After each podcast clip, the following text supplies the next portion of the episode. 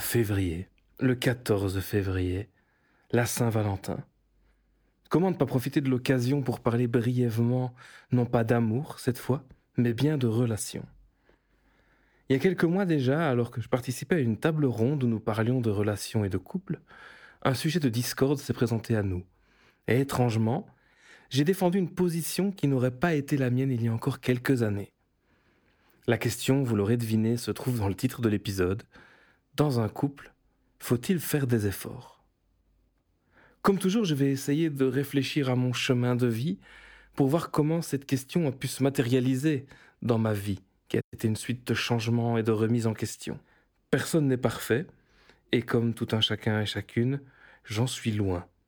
Ça n'empêche que j'ai ouvert les yeux sur pas mal de choses, et surtout sur ce qui m'a amené à ces changements. Je pense que le premier fait à établir, c'est que non, il n'est pas en notre capacité de faire changer une autre personne. On peut être une motivation, on peut être un exemple, une inspiration, mais on ne peut pas faire changer une autre personne qui n'a aucune intention de changer. Et il est bien là tout le problème, quand on parle de faire des efforts. Mais qu'est-ce qu'un effort? Selon le Larousse, quand il désigne les êtres conscients, voici sa définition. Mobilisation volontaire de forces physiques, intellectuelles, morales, en vue de résister ou pour vaincre une résistance.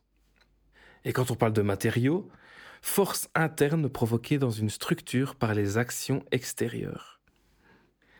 L'effort serait donc une action constante à maintenir pour vaincre une résistance.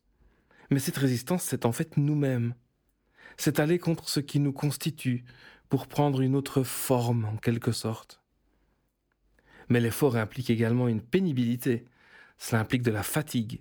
Cela mène donc forcément à un moment ou à un autre à un abandon par épuisement.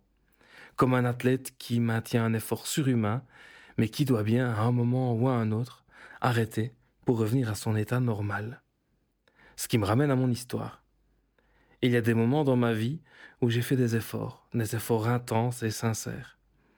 Mais chaque fois, je me suis épuisé, car on ne peut pas faire des efforts à chaque instant indéfiniment. Mes efforts à l'époque portaient principalement sur une forme de charge mentale que mon cerveau n'arrivait pas à digérer. Il avait donc tendance à s'en décharger, même si je le faisais sans aucune malveillance. Cela avait forcément un impact dans mon couple. Alors très régulièrement, je me prenais en main, comme on dit, et je me décidais à faire attention, faire des efforts. Je le promettais le plus sincèrement du monde, et m'y tenais même un moment. Mais la vie est ce qu'elle est, des vies trop remplies, des rythmes indécents, je finissais par diminuer ma vigilance et laisser d'autres choses prendre le dessus, jusqu'à ce que la frustration monte du côté de ma partenaire à nouveau et nous mène à une nouvelle situation tendue qui menait au même schéma, indéfiniment. Parce que faire des efforts, ça ne peut tenir qu'un temps. Par contre, ne vous méprenez pas sur mes propos il n'est pas question ici d'excuser tous les comportements et accepter tout et n'importe quoi. Il n'est pas question d'accepter une relation toxique, de la mauvaise volonté, des excuses bidons. Je ne peux que parler de mon propre vécu, évidemment. Mais je sais que je n'ai réussi à amorcer ces changements que quand je les ai internalisés.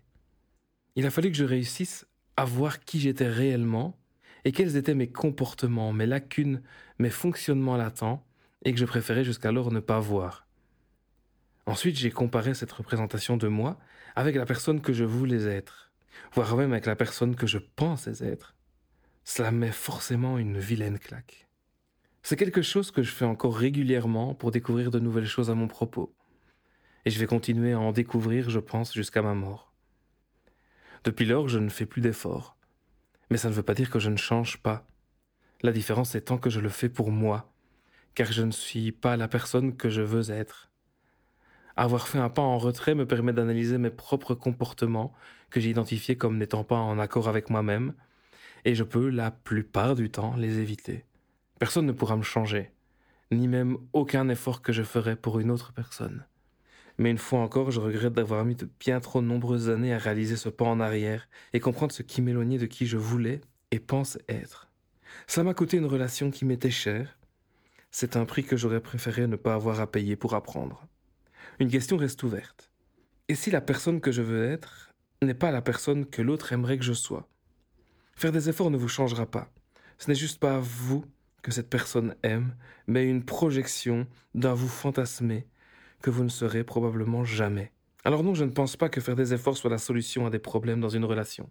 Je pense par contre qu'une bonne communication pourrait permettre à chaque personne impliquée d'aider l'autre à mieux visualiser quelle personne elle incarne dans la relation, et grandir ensemble pour devenir ces personnes. Aujourd'hui, je suis un peu plus proche de cette personne que je pensais être, mais encore bien loin de celle que je voudrais être. Heureusement, il me reste toute ma vie pour continuer à m'en rapprocher. Et pour cet épisode, je ne partagerai qu'une seule ressource dans les notes, il s'agit du spectacle Jigsaw de Daniel Sloss. À partir de la moitié du spectacle, il pose une merveilleuse analogie qui pourrait vous retourner la tête comme elle l'a fait avec moi en illustrant avec brio cette idée que j'avais depuis un moment déjà.